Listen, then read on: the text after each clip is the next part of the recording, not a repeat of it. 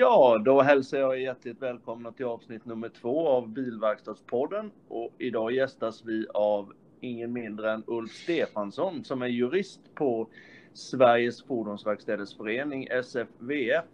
Välkommen Uffe! Tack så mycket Micke! Trevligt att få vara med i denna podden. Det är väldigt trevligt att ha dig med. Och sen har vi givetvis ja, Madeleine Leandersson med oss. Jajamän! Ja. Och du hade lite du undrade om kring Uffe va? Eh, ja, eh, dels tänkte väl jag att eh, vem är Ulf? Ja, Ulf eh, Stefansson är en 41 år gammal man som är bofast i Karlstad. Har fru och två barn. Bor i lägenhet. Kör Mercedes. Trevligt. Um, ja, yrkesmässigt alltså kan man väl säga att jag är egentligen en gammal butiksmänniska. Har varit butikschef och liknande inom livsmedelsbranschen som har ganska stora hårda myndighetskrav på sig för övrigt. Då. Så att, eh, men eh, efter det i alla fall då, så började jag jobba på en miljöförvaltning som jurist, då, men då främst som konsumentrådgivare där jag fick hjälpa konsumenter då med ja, juridiska problem när man har köpt varor och tjänster av företag. Och vad ska jag säga om det? Då? Jo, mycket snabbt så fick jag ansvaret för fordonsfrågorna där. Så att efter fem år på den positionen så bytte jag till Konsumentverket och blev anställd som fordonsjurist där och fick ansvaret just för fordonsfrågorna och ja, hela övervakningen av hela branschen om man nu ska säga kan du, kan du Kan du ge eh. något exempel på vad det var för frågor du jobbade med där på Konsumentverket?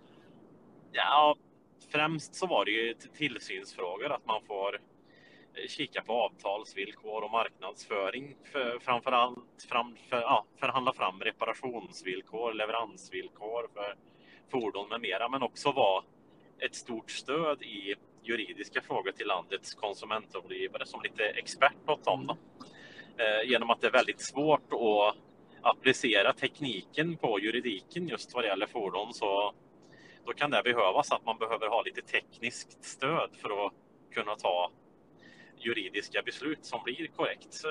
Exempelvis om tjänsten är felaktig eller inte om man har gjort ett jobb som eh, för kunden vet ju inte alltid och det är det som är så viktigt för verkstaden att kunna förklara vad man har gjort. Då. För kunderna är ju i regel så är man ju som lekman i ett underläge mot en mm. fackman. Då. Och det måste man tänka på som verkstad också när kunderna kommer in. Att de har inte så stor kunskap och förståelse för att man kanske måste fortsätta en felsökning efter att ha spenderat 3000 kronor och ett Nej. par timmar. Då. Och det, det, det, det, är det som är konsten då för verkstaden att kunna tala om. Då. Men om vi återgår till det här med Konsumentverket så var det också som så att eh, i slutet när jag jobbade där så då var det ett uppmärksammat reportage på TV4s Kalla fakta som gjorde att eh, ja, bilverkstadsbranschen också då fick klä skott eh, när motormännen var ute och preparera ett visst antal bilar på verkstäder med fel då, som inte hittades mm. senare sen.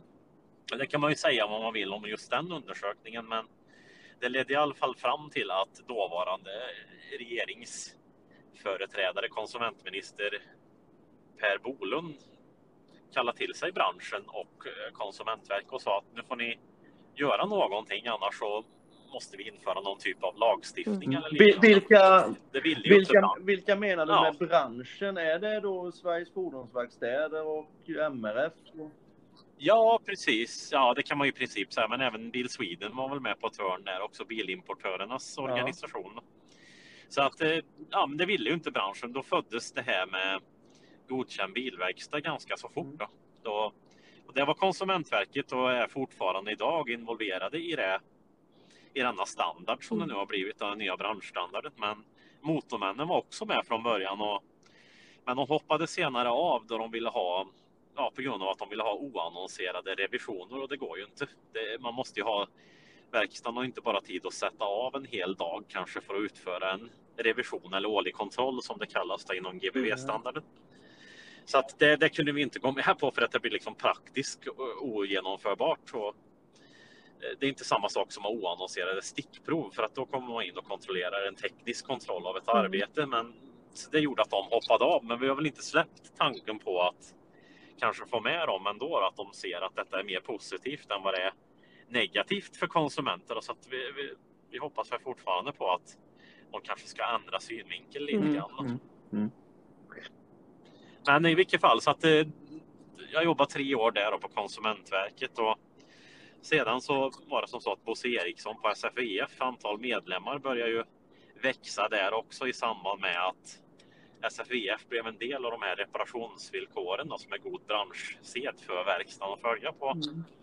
den svenska marknaden. Då, då hoppade allt fler verkstäder på med det så växte de juridiska frågorna så att eh, han var behovet av en jurist. Då, så att på den vägen kom jag in Mm. på SFIF där jag har varit i ja, snart fem Ja. år nu. Jag, jag har ju haft eh, och har faktiskt förmånen att jobba ihop med dig Uffe. Det har vi gjort. eh, Vi har väl jobbat ihop i ett, ett och ett halvt år och känt varandra längre tid givetvis. Men, men jag vet ju att du lägger en enorm energi och kraft och jag vet ju om ditt brinnande motorintresse. Men vad förutom godkänd bilverkstad är dina huvudsakliga arbetsuppgifter på SFVF? Ja, det är ju att hjälpa verkstaden i enskilda situationer, alltså civilrätt kan man säga juridiskt att det kallas. Och det innebär ju när man har problem eller ja, med en kund då, helt enkelt. Man, man har, och det behöver inte vara att det har uppstått problem. Det kan ju vara att man undrar eh, exempelvis hur ska göra i den här situationen? Eller också kan det gå så långt tills man har fått en ARN-anmälan mot sig. då. Ja, ARN är Allmänna reklamationsnämnden då, för de som inte vet. Men, och det är inte alla verkstäder som har fått en ARN-anmälan, men någon gång ska bli den första då.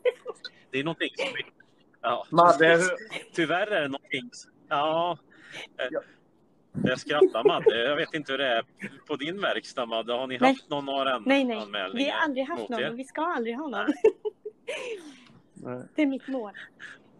Nej, och eh, genom att jobba förebyggande då, som kundmottagare eller ja, den som har kundkontakten kan man väl säga egentligen med bilägaren eller kunden. Då, den, då kan man ju försöka undvika det, men ibland så är det oundvikligt. Och jag har sådana som eh, dig Madde som har sagt precis att vi har aldrig haft en anmälan mot oss. Det här är första gången. Ja, men någon gång ska bli den första och sen Sen Arn för några år sedan tog bort det här med att göra en pappersanmälan så är det väldigt lätt för en konsument nu att göra en anmälan på Mm. nätet. Trots att man kanske inte ens har en procent rätt i det man skriver. Så det, det har blivit allt lättare att Mm. anmäla också. då. Så att, eh, samtidigt så blir fordonen mer tekniskt komplicerade. Det kräver längre felsökningar Mm. och det kanske är svårare att förklara också vad det är som är fel på bilen för de här kunderna som Ja, kommer in. Då. Så, precis. nej, men, Mm. Du pratade lite om det förut, alltså just det här med att eh, upplysa kunden om att det kan vara det här felet och så är det inte det. Eh, den är ju ganska tuff när man står där och kunden kanske har lagt ut 3000 kronor på att byta en grej som, som är första följdfelet man får fram och så är det inte det. Och så ska man liksom förklara för kunden och vem Ja. ska då ta den kostnaden? Ja, precis. Det är ju första konsten att kunna förklara när man inte kanske vet heller, utan det kanske krävs ytterligare felsökning. Men har man väl kommit fram till något så kanske man inte är 100% säker på det heller och då är det viktigt att inte säga för mycket som kundmottagare Mm. där heller, utan eller framförallt skriva för mycket på arbetsvården. För att vet man inte felkällan då, då kanske man måste skriva att den är preliminär så inte kunden tar bilen från verkstaden Mm. och sen går till någon annan eller reparerar själv då, då så blir det fel sen. Just för att man inte har kunnat förklara fullt ut att det här kräver kanske minst 5-6 timmars Mm. felsökning till tills vi har kommit fram till vad det är som behöver bytas. Då. För som ni vet också, alla inom branschen, är att en felkod kan ju ha en mängd Mm, olika precis. felkällor. Och byter man en felkälla första då så är det inte säkert att det avhjälper felkoden då i slutändan. Om man nu ska uttrycka sig lite generellt. Då. Så. Hur många anmälningar handlar det om Uffe ungefär? Får du, får du samtal från verkstäder varje dag? Och är det förenat med någon kostnad för en SFVF-medlem att fråga dig om juridisk rådgivning? Nej, utan det är det som är fördelen när man är medlem, att man kan ringa om i princip vad som helst. Vi ser gärna att man mejlar. Alltså inte, vi sitter ju inte still och väntar på samtal utan vi försöker jobba med andra frågor som vi kan komma till lite senare. Men, så att mejla gärna en fråga om man har som medlem och vi ställer upp. Däremot så har vi också märkt att eh, antalet kunder som hoppar Allmänna reklamationsnämnden och går direkt till tingsrätten har ökat lite Mm. grann. Då, då blir det ju så att då måste i så fall föreningen iklä sig en slags ombudsroll och det, det har vi inte riktigt resurser till. Men givetvis i ett inledande skede så kan vi vara med och se över ärendet och, och undersöka vad det är som man kanske behöver svara. Då.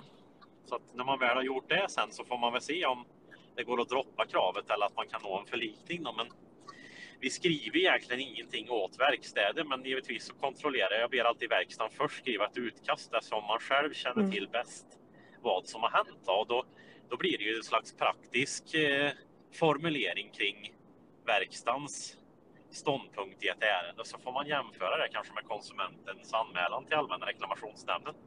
Då brukar jag titta på vad det är som krävs eller vad det är som behöver bevisas juridiskt kanske från verkstadens sida eller kunden. Då. Och Mm. då kan jag komma med tips och förslag, kanske hur man kan formulera om texten och liknande. Då. Så att, eh, ungefär så långt går vi och så hoppas vi på det bästa sen när ärendet blir Ja. avgjort. Men det, det är inte 100% rättssäkert alltid med Allmänna reklamationsnämnden heller ska man vara medveten om. Mm. Utan det är ändå 16 ärenden som ska avgöras på mindre än tre timmar. Då. Mm. Så att, eh, eller mindre, tre timmar, max tre timmar ska jag säga. Och då, då finns det alltid en risk att man inte är överens eller att det kan bli lite fel. Och det kan också vara som så att man anser att man har gjort allt rätt men att man brister på grund av att man inte har givit in ett tillräckligt bra svar som verkstad. Och det är det lite grann som min roll kommer in då. Att jag ska, jag ska kolla så att man inte missar och faller på ett eh, fel, Ja, dåligt ja. svar. Eller bristfälligt svar ska jag väl säga. Så att man bemöter allt och eh, ja, inte tar på sig någonting som man kanske är ansvarig för. Eller framförallt eh, att man kan presentera om man har bevisbördan. Någon slags teknisk utredning som Mm. faktiskt håller. Ja. Att man inte har gjort fel. Så det är väl lite där jag kommer in också och tittar på hur man ska formulera sig så att man inte missar någonting i sitt svar Ja. till Men vad- nämnden. Så att det är jätteviktigt. Eh, Alla verkstäder som lyssnar på det här, blir ni anmälda. Det är liksom inget att skämmas för. Utan då, särskilt då så återkommer ni till mig. Det är nog viktigaste tillfället att återkomma. Mm. Vad kan hända? Vad kan, vad kan Eller- följderna bli för man struntar i anmälan och eh, blir det ett automatiskt utslag till eh, konsumentens favör då eller hur? hur... Ja, det blir, i, i, i domstol har man något som heter kallas träskodom och då, då blir det om man inte svarar så dömer domstolen till eh, ja, den kärandes Ja. fördel om man ska säga. Då. Så att, eh, har man inte svarat, det blir samma sak i ARN också. Så att, eh, bemöter man ingenting då, då kan man ju få rätt. Och det, det kan ju vara som så att man säger att vi har inte gjort något fel bemöter man och så kräver kunden kanske 15 000 för någonting som kostar 2 000 Mm. att åtgärda. Och så bemöter man inte de här 15 000 kronorna utan man är så inställd på att man inte har gjort fel. Så just det glömmer man och så kommer nämnden fram till kanske att man ja, du blir ansvarig för det och så vips så kommer man på 15 000 bara för att man inte har gjort en invändning mot själva summan som konsumenten i det här fallet kräver. då. Så det, det är ett exempel också då, att ett bristfälligt svar eller kan leda fram till att man blir fälld. Ja, ja. Så, vi, hade, ett ärende senast igår här när en verkstad faktiskt blev fälld där vi fick lite kritik. Då, då var det bland annat jag som hade suttit med i nämnden. Vi ska ju också säga att vi har 12 representanter från SFIF som sitter med i Arns nämnd då, på näringsidkarens sida. Eh, Så att vi är ett ganska stort gäng där också. Men om vi återgår till gårdagens ärende, då var det väl som så att eh, vi ska inte gå in i detalj för att avslöja för mycket som det inte är. Det får vi inte göra, men i vilket fall så hade en kund lämnat in eh, ett fordon då till en verkstad och sen hade man Ja, man hade inte svarat så mycket. Man sa att man inte är ansvarig för den här skadan som har uppstått på fordonet under, under tiden den har Mm. varit i verkstaden. Nej, och sen så då, då tittade man lite grann. Det, det var liksom ganska osannolikt att man inte skulle ha upptäckt skadan i alla fall när man gjorde en annan reparation. För det var precis i närheten när man gjorde den här reparationen. Och det skrev man ingenting om heller att man hade sett den eller någonting utan man snarare att man inte hade sett den. Och det var rätt osannolikt med bilderna att man inte skulle ha sett det. Och då, då har man ju ändå ett ansvar som verkstad också att om du får in ett fordon så har man ett omsorgsansvar att man ska liksom kanske undersöka. Och ser man någonting som är fel att man undersöker lite fordonet och då är man ju skyldig att upplysa om det. Då kanske man till och med ska avråda från att göra en reparation. Och det hade man helt missat här. Då. Och man kunde, inte ge, man kunde inte ge en rimlig förklaring till hur den här skadan hade uppstått heller, utan bara att den hade uppstått eh, ja, någon annanstans ja. än när den var hos verkstaden. Och sen när man då återkom till oss och var lite sur över att varför har vi tagit det här beslutet då, där SFIF var involverad? Jo, men då gav man, ja, alla borde ju känna till att givetvis så kan de här skadorna uppstå på det här sättet. Eh, om det blir så här när bilen lämnas in. Då? Ja, men varför nämndes inte det som en, ja, som en lämplig orsak till vad, i svaret till Arn? Så att man liksom varken inte upptäckte under reparationen mm. den här skadan. Men man hade heller aldrig liksom svarat Arn att det här är liksom trolig orsak. Utan man bara sa att man inte är ansvarig och så det höll liksom inte utifrån de bilder som hade presenterats där heller. Man mm. såg skadan. Så att, eh, då blev man ansvarig för den. Och det, det är alltid svårt att göra de här bedömningarna. Ja, men det, men det, det viktigaste... Rätt eller fel. Så att det, det, ja, ja, det är. Det, ja. Tar du du för? Nej, jag sa det att det, det är inte alltid att det är 100 procent rättssäkert. Det var det jag ville återkomma till. Men det kan vara som så att man kanske har all rätt i världen som verkstad, men man har inte liksom uppfyllt det man ska göra vad det gäller informationsbiten eller att man har missat på någonting när man svarar nämnden. Det var det jag ville komma fram till. Ganska lång utläggning, men vi har väl lite tid på oss. jag vet ju att du gillar att prata med Ulf. Ja. Det, det, vi lyssnar och njuter bara. Jag tänkte, men då är alltså ja. det absolut viktigaste för en bilverkstad ifall man får en anmälan det är att svara på anmälan och i första hand tar man kontakt med dig när man ska göra det här svaret. Ja, precis om man inte är väldigt säker på sitt svar. Men det var man inte i det här fallet. Eh, där hade ju vi kunnat varit involverade. Och blir det så att jag är involverad och sen ska jag sitta och ta beslut i samma ärende, det, det går ju inte. Utan då blir jag jävig. Så att, eh, och det kan ju ha med att göra att om SFIF skulle gå in och svara då åt verkstäderna i Arn så kan ju ingen av våra tolv representanter sitta och avgöra ärenden där. Det går ju liksom inte för man skulle bli jävig i varje möte då vid ett antal ärenden som vi har medlemmar under varje sammanträde som är anmälda och som ja. där ärenden måste prövas. Så att lite det också då varför vi inte kanske går in och är ombud och svarar åt verkstaden ja. Jag tänkte på en sak när det gäller juridikbiten där för en bilverkstad. Alltså, jag kan känna själv att man är ju lite osäker på den juridiska biten. Gör ni någonting på SFVF? För jag vet ju att ni gör saker för att liksom eh, stärka kunskapsnivån hos en bilverkstad när det gäller juridikfrågor. Ni håller lite utbildningar och sånt va? Ja, precis. Det vet ju du själv som håller i utbildningen. Du kör, vi kör ju kundmottagarutbildning här via Micke Bergvall, så det är ett första steg om man är ganska grön tycker jag. Och, men framför allt kanske om man har... Det är aldrig fel att nej, få repetition i det. Och jag vet att du presenterar ju lite mer än bara juridiska eh, saker, lite tips och mer alltså, att få kundnöjdhet, ja. för det är det det handlar om. Så, och har man även koll på juridiken då, vi håller ju verkstadsjuridiksutbildningar också som är lite mer djupgående än själva ja. kundmottagarutbildningen. Och då, då blir man väldigt säker i sin roll som kundmottagare och då har man koll på juridiken ja. och uppträder man mer på ett säkert sätt så får kunderna mer förtroende för dig som kundmottagare och då känner man sig mer trygg med att mm. lämna in bilen där. Ja. Så att det ena tar ut det den här andra. Verkstads, eh, den här verkstadsutbildningen som ni ja. kör, eh, eh, den är möjligt att gå via SFVF då. Eh, och, men kommer ni att köra den även via Teams eller via webben på något sätt?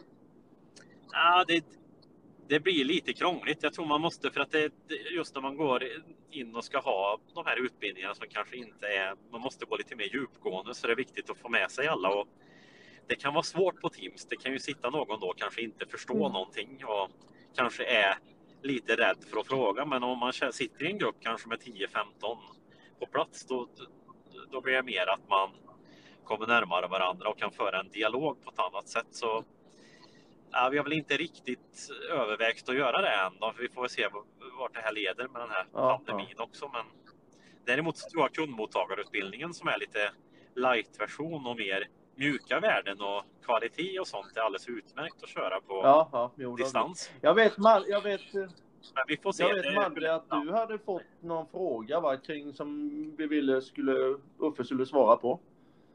Eh, ja, eh, bland annat eh, om en kund kommer in till verkstaden för att få sina däck monterade Eh, och däcken är definitivt inte godkända. Har verkstaden där något ansvar då liksom just generellt? Absolut. Ja, ja, det är ju inte känna så är inte bilen trafiksäker om man eh, lägger om de däcken. Så att det är så, så kan man inte göra och släpper ut en sådan bil så mm. ja, det är inte fackmässigt och det, ja, det kan man inte göra. Så att givetvis har du ett ansvar att upplysa mm. kunden. Sen vet jag att kunderna är väldigt jobbiga. De vill ha sina egna lösningar, många och sånt. Och mm. Jag tycker egentligen inte att man ska ge efter för kunden, men ibland kanske man inte har något val utan kunden. Vi säger att vi är precis i gränsområdet här och där de här däcken behöver bytas ut mot nya mm. helt enkelt. Då är det väldigt viktigt i så fall om man nu ändå beslutar sig för att följa kundens vilja, att man mm. noterar det. Att man skriver upp det på och kunden får skriva under. Man gör en notering på arbetsvården mm. helt enkelt. Mm. Att, kund, att däck i behov av byte, kund avböjer byte. Mm. Eh, kanske man, ja, och är det till och med som så att däcken inte är lagliga, alltså att, ja, då får man ju ja, skriva att bilen är trafiksäker, bör, bör inte framföras i trafik mm. kanske. Ja, men precis. Men det, det, det, det, kanske inte, ja, däck, och det har vi exempel på också. Vad, hur långt kan man gå för att stoppa ett kunds, man, för att stoppa kunden från att ta bilen från verkstaden och, och köra i mm. trafik? Och det där är en ganska intressant fråga. Alltså det, för att risken är att man hamnar i någonting som heter egenmäktigt förfarande också, beslagtar bilen. Mm. Och, ja, det kan man inte göra utan det, det kanske inte över sådana saker där det är trafiksäkerhetsrelaterade fel. Utan då är det väldigt viktigt istället att skydda sig på arbetsvård. Mm. Däremot om det kommer in någon chaufför eller något och är alkohol eller drogpåverkad eller liknande, då, då finns det ju gränser för när man kanske får kasta sig in och stoppa honom från att åka med bilen från verkstaden. Men en helt annan mm. situation då, mot det vi pratar om nu. Då. Det, det är inte nu pratar vi om en bil som inte är trafiksäker och den inte får fullfölja den reparation som krävs då som ni anser vara rätt. Men han kan alltså, han kan alltså det, göra ett så kallat envarsingripande på verkstaden? Ja, precis. Då ja. Om vi pratar om att det är liksom fara för människors liv kanske i trafik. Då. Men det är en helt annan sak. Mm. Men om bilen verkligen inte är trafiksäker då, då bör man ju skriva i så fall att den bör boxeras från platsen. Mm. Man kan egentligen inte, man, det kan aldrig gå så långt så att man hindrar att ta nycklarna. Nej. Det kan man göra och så länge, men, så länge kunden betalar kan man inte göra det. Annars kan ni göra om kunden inte betalar såklart. Mm. då, då har ni rätt att hålla kvar fordonet. Men det är en annan mm. fråga. Men... men, annars är det väldigt, man måste skydda sig och göra en notering och få kunden att skriva ja, men precis. Men jag tänker så här, alltså, godkänd bilverkstad, är det någonting som du tror generellt just för där har man ju mycket eh, hur man ska göra liksom i olika steg. Tror du det kommer påverka att det inte blir lika mycket anmälningar till ARN och så? Att man har bättre kontroll på det tror jag. Det tror jag för att då, då, då har du att kunden ska liksom mm. skriva under godkännandet och man kan även välja om kunden vill skriva under när man lämnar ut bilen mm. också eller om man sätter en kryss i en ruta där att man har gått igenom arbetet mm. med kunden. Och, och, eh, men det är klart att ja, så att antingen kan man ju skydda sig med signaturen vid inlämnandet eller vid utlämnandet mm. av bilen. Det, och, ja, givetvis så vi kan ta ett exempel när man kanske inte vill det står i anvisningarna från eh, biltillverkaren att man ska byta hela kamremsatsen och så, så vill man inte göra det mm. som kund. Så går verkstaden med på det och det är en sån situation där det är jätteviktigt att ha kundens underskrift på mm. att vi kan göra det här men det finns risk för följdfel om vi gör att vi inte byter allt som krävs just för den här kamremsbytet. Mm. Och då är det jätteviktigt att ha signaturen så det är ett annat exempel. Ja, precis. När det... ja. ja eh, om vi övergår till något helt annat vi vet ju att vi lider av en jättebrist på bilmekaniker i Sverige. Då tänkte jag höra, och vi var lite nyfikna på vad, vad du anser man bör göra för att liksom öka intresset för att vara bilmekaniker. Mm, det kanske är främst att ta bort ordet mekaniker. Ja. För det, i framtiden kommer man inte kanske kunna överleva på att bara vara mekaniker heller. Alltså det, utan verkstaden behöver någon form av kombination mellan tekniker ja. och mekaniker.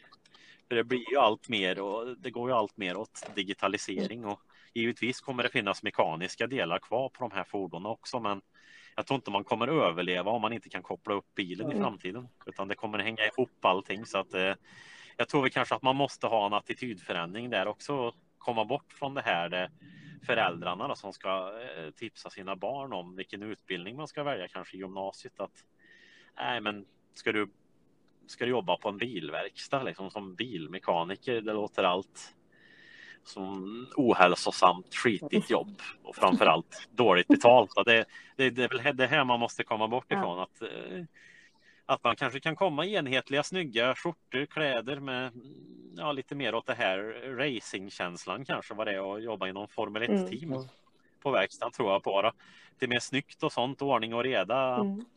Rent framför allt då att man går in på att det här är mer faktiskt kanske en arbetsplats där man kopplar upp sig på datorn och jag försöker komma fram eh, till felet genom att först liksom göra en, någon slags IT-lösning som gör att det sen kan leda fram till vad som ska åtgärdas. Och då kan det ju vara som så att man åtgärdar kanske både komponenter som är mekaniska och ja, egentligen datarelaterade komponenter om man nu säger så. Så, så, då, så kräver liksom de här IT-lösningarna som så det kanske blir mindre. Givetvis det skitiga kommer att finnas kvar lite grann, men ändå nej, inte. Då. Nej.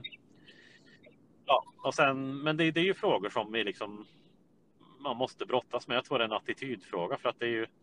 Vi har ju även bilskadereparationer. Jag tänker istället för att sitta och måla naglarna åt eh, andra kvinnor och ja, även vissa män också då, på en nagelsalong så kanske det är betydligt mer avancerat och roligt att lackera om en dörr på ett fordon och få det bra.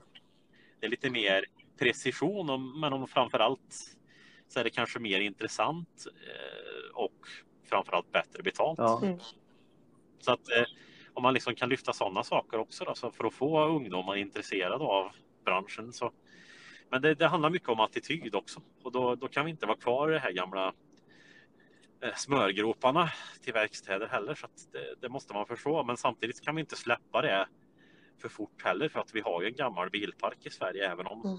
det i ja, lite medelstora och större städer rullar nyare bilar så gör det inte det på landsbygden utan där väljer man att behålla sin bil betydligt längre och då blir det fortfarande behov av mekaniska mm. verkstäder. Men om man ska se det lite långsiktigt för de ungdomar som eh, ja, faktiskt väljer att studera till det här yrket så då måste man ha en attitydförändring. Sen är det kanske inte som så att när man kommer ut så har vi säger att vi har gått en utbildning som fokuserar på den senaste tekniken. Eh, man kommer ut på verkstaden, kanske på en, man flyttar hem sen efter att ha gått den här utbildningen till en mindre ort. Så får du ingen nytta av dina kunskaper just för att man har en gammal bilpark. Då. Det är väl lite där många verkstäder känner när man ska utbilda sin personal också och skicka dem på hybridutbildningar och sånt. Och sen så kommer det in en bil på ett år som har den här tekniken till verkstaden. Då känns det lite bortkastat och att mm. Eh, kanske risk för att de personal som har utbildat sig glömmer bort sina kunskaper där också. Så det är också förståeligt. Så att eh, det gäller att hitta någon slags medelväg här också då, samtidigt som man måste locka in framtidens tekniker till branschen. Mm, mm. Vi, har ju, vi pratade ju lite då på förmiddagen Madde, om det här med att locka kvinnliga mekaniker. Mm. Och diagnostekniker då givetvis. Hur, hur, ja, hur ser du på det? Har du några tips eller idéer? Nej, utan det, det, det, det är lite grann att man kanske kan, ja, jag vet inte, man kanske måste erbjuda finnas med på framförallt sådana här träffar inför gymnasieprogram och sådana saker också. Att man kanske är där mer och visar upp sig då som branschskola. Det behöver inte alltid vara en kommunal skola utan vi har ju privata aktörer som bedriver den här fordonsutbildningen mm. också. Så jag tror det är viktigt att finnas med där och visa vad det är för någonting. Att man kanske har verkliga exempel med en bil när man kopplar upp mm. också. Eller att man kan ha någon slags virtuell demonstration av lackering och liknande. För så, är, så ser det ut för de som har det senaste inom lackering. Att man har en virtuell lackspruta och sånt där man liksom mm. övar. Så jag tror det är viktigt att finnas med och visa vad branschen går för och vad, vad där ungdomarna är där som ska välja yrket. Men det kanske är lika viktigt också att vara på eftergymnasiala utbildningar också och försöka få in en fot där och bedriva. Mm. Alltså, man kanske inte... För att det, det, det är återigen det här med att vi har inte bara brist på personal, vi har också brist på lärare. Den lärarkåren som finns då är rätt ålderstigen, mm. medelåldern. Så det är lika viktigt. Vi måste ha aktiva skolor och utbildade lärare och det är väl här man halkar efter lite grann också som eh, kommunal. Nu ska jag inte dra alla över en kant här, men många skolor hänger ju inte med riktigt i utvecklingen mm. heller. Och det, det, kanske är det kanske funkar på en mindre ort fortfarande de utbildningarna när man har en äldre fordonspark, men kanske inte på en större. Så att, eh, det är väl här man måste hänga med mm. också. Men det tycker jag väl kanske att vi har privata aktörer som måste kanske ta ett större grepp om detta och se till att säkra för sin egen överlevnad på sikt att man har ordentligt kunnig, kompetent personal. Och då, då tänker jag främst kanske på eftermarknadssidan också då, med stora aktörer. Ja. Där vi vet, där vi redan kanske har provmeister idag då, som de har förstått det här. Och det är egentligen de själva som drar hela strået till stacken där på den fria sidan. Så att, eh, stor eloge till dem också där att de faktiskt inser de här problemen mm. och tar tag i det.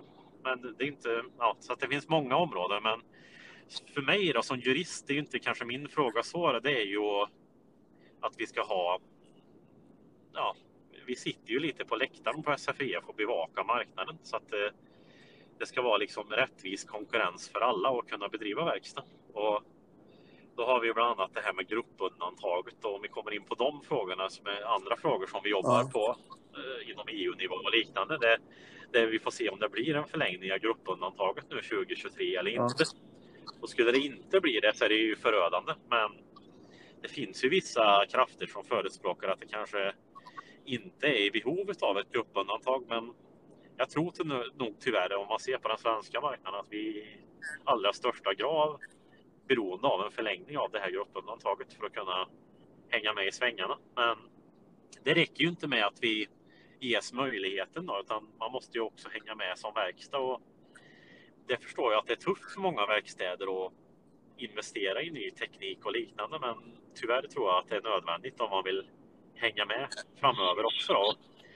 Då, då krävs det att det är konkurrens på lika villkor. Då måste vi få bort de här svartverkstäderna som håller på att reparera bilar. Och framförallt så måste vi ha en attitydförändring, inte bara bland verkstäderna utan också bland kunderna. Att man, man går inte till de här verkstäderna och sen gör en reparation och sen placerar sina barn och sätter sig och åker i 120 kilometer på motorvägen där, där hjulen lossnar eller någonting ja, annat sker. Som, så att man måste, man måste, jag vet inte riktigt hur man ska trycka på det men eh, svenska bilägare och sådana som köper verkstadstjänster kanske måste bli mer benägna om att sätta trafiksäkerhet i främsta rummet också. Men, men också miljön och kvalitet och sånt. Så att det gäller att få kunderna att verkligen, verkligen vända sig till en seriös verkstad. Och det, det, det är det som är tufft då när branschen har så pass dåligt rykte som vi faktiskt har vad det gäller bilägare. Mm. Och det, det, har just med det här underläget att göra, att man känner sig väldigt utlämnad när man lämnar in sin bil till en verkstad. Det är väl lite detta som godkänd bilverkstad ska se till att säkerställa att kunden känner sig mer trygg och då har vi rutiner i den här kravstandarden som medför detta. Men det kvittar ju hur bra rutiner och sådant man har och om ingen följer nej, dem. Nej. Precis. Nej, så det är viktigt. Det, det, det, det därför är det väldigt viktigt att liksom hamna på en nivå som gör att man, kunden får förtroende för mm. verkstaden.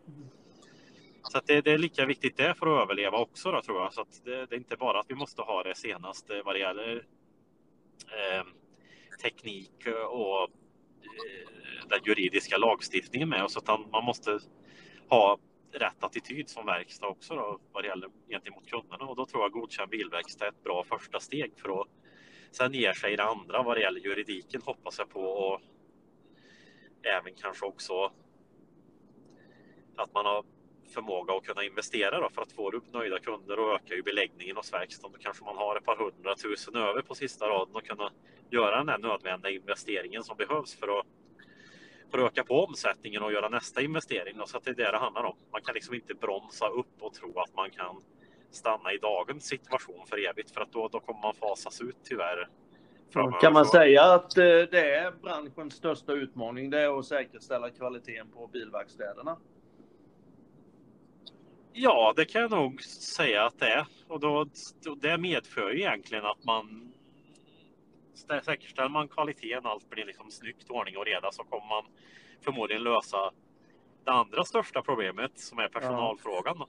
Och sen får vi göra vad vi kan från SFIFs sida för att bevaka det här med att vi har konkurrens på lika villkor. Och det, det, det- är lite lättare på servicesidan än vad det är på skadesidan ska vi säga också då, när vi har försäkringsbolagen och eh, KAB och KABAS då, att brottas med. Där är det betydligt tuffare att få konkurrens på lika villkor.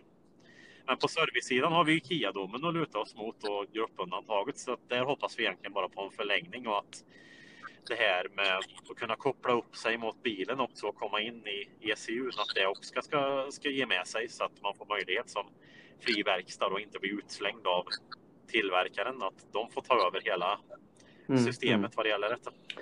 Yes, är det något mer som du vill säga att uh, berätta om kring ditt jobb inom SFVF? eh, vad, du, vad du pysslar med? Jag vet att du är en väldigt upptagen man och att du har mycket frågor som kommer till dig och sånt där. Förutom alla mina frågor jag ställer till dig. Ja, dagarna, precis. Ja. ja, nej, men vi har ju just nu har det varit mycket personalfrågor det är egentligen ingenting. Vi är ingen arbetsgivarorganisation så, utan vi är en verkstadsförening så att eh, där har vi vår systerorganisation Verkstadsföretagarna som ska kunna hjälpa till. Men jag vet att verkstäderna är i stora behov av att få hjälp med de här frågorna också. Sina huvudmän har sällan tyvärr då bra koll på personalfrågor heller då, även om vissa har gruppanslutit sig till verkstadsföretagarna så kanske man kan få lite råd via där också då, att man känner till. Men jag förstår att de här frågorna är tuffa men vi, vi har liksom inte möjlighet att hjälpa till med alla juridiska frågor mellan himmel och jord. Då. Så, min främsta, främsta juridiska kunskaper är ju inom civilrätt och eh, konkurrensrätt och Ja. avtalsrätt. Så att när det gäller avtal och så det är väl det jag kommer in bäst. Då. Så att, eh, men just arbetsrätten är ett sidoområde som det kanske inte är SFEFs främsta roll att arbeta med de frågorna heller. Utan, mm. Men det, det är väl kanske någonting vi måste se över för att det finns ett enormt behov har vi märkt nu under den här pandemin då, av och hur man ska hantera personalfrågor. Ja. Det ser vi som en utmaning då lite grann. Ja. Madde, har du något mer att ge till Uffe och, som han ska besvara? Eller ska jag, annars så har jag ett par sista frågor när det gäller mer den privata delen. Ja, nej, jag är, jag är jättenöjd. Jag tyckte det var jätteintressant att lyssna på. Ja, precis. I, inga frågor är ju för svåra eller för lätta egentligen eller för dumma eller för snälla eller för, ja, så att det är bara liksom man som medlem då i SFEF återkommer till mig om man har Ja. frågor. Mm. Det är bättre att återkomma en gång för mycket än en gång för lite för att, då blir det för att kanske undvika att man blir anmäld eller förlorar pengar eller någonting. Ja, så Ulf, det var oerhört intressant och trevligt att prata med dig. Jag tänkte bara till sist här. Är det någonting som du skulle vilja berätta om dig privat som du inte kan tänka dig att människor tror om dig? Ja, det kanske är att man är hårdrocksmusiker. Jag ser väl inte kanske ut typ som en sån som en tråkig Ja, det var precis det var, strikt jurist. Alltså att, eh, ja, det var precis det jag tänkte på. Jag vet ju att du är väldigt intresserad och väldigt duktig musiker faktiskt. Jag har ju hört det i och med att jag själv är intresserad av att spela gitarr så har jag hört du, Ja, du är ju väldigt, väldigt duktig och sen har du ju ett otroligt fordonsintresse. Och, och, men om vi säger så här. Precis, alla som, alla som gillar hårdrock och kanske framförallt Metallica och liknande, in och lyssna på Pan Radio på Spotify eller Youtube Music då, så får jag göra lite Ja, reklam för det också. ja men vad härligt, vad härligt. Pan Fan Radio. Det ska vi definitivt, eh, Ja, ska vi precis. definitivt gå in och lyssna på. Eh, och till sist då Ulf. Ifall du fick välja vilken bil som helst. Vilken bil skulle du helst köra? Eh, jag skulle vilja köra någonting som inte finns Ja. idag tror jag. En, en V8 med elmotor kombinerat. Jaha. Kan du tänka dig? Vilket Ja, spjutt det du skulle skulle vara få liksom, med, den bilen. Men du kan... Du, skjutsen Ja. från, ja, med, med över 1000 Ja, newtonmeter i dem. lite ljudet. Det hade varit något. Nej, då jag V8. med. Ja, precis, Då får du bara precis. eldrift för, att- skjuta på. Vet du? Så att du, då, då, det, det bästa av två världar då, där du kanske skulle kunna lokalt köra på vi säger Ja. 20 mils eldrift då, så klarar man sig en hel dag Ja. när man åker och lämnar barnen. Då, Ja, sånt där på förskolan. Det hade varit något, men det vet man vi kanske aldrig. kommer dit snart. Du, Vi får hoppas att inte V8 dör ut bara, så utan att eh, den får vara kvar. Då. nej, men eh, vi på Bilverkstadspodden, Madde och jag, vi tackar dig så jättemycket Ulf för att du tog dig tid och det här var väldigt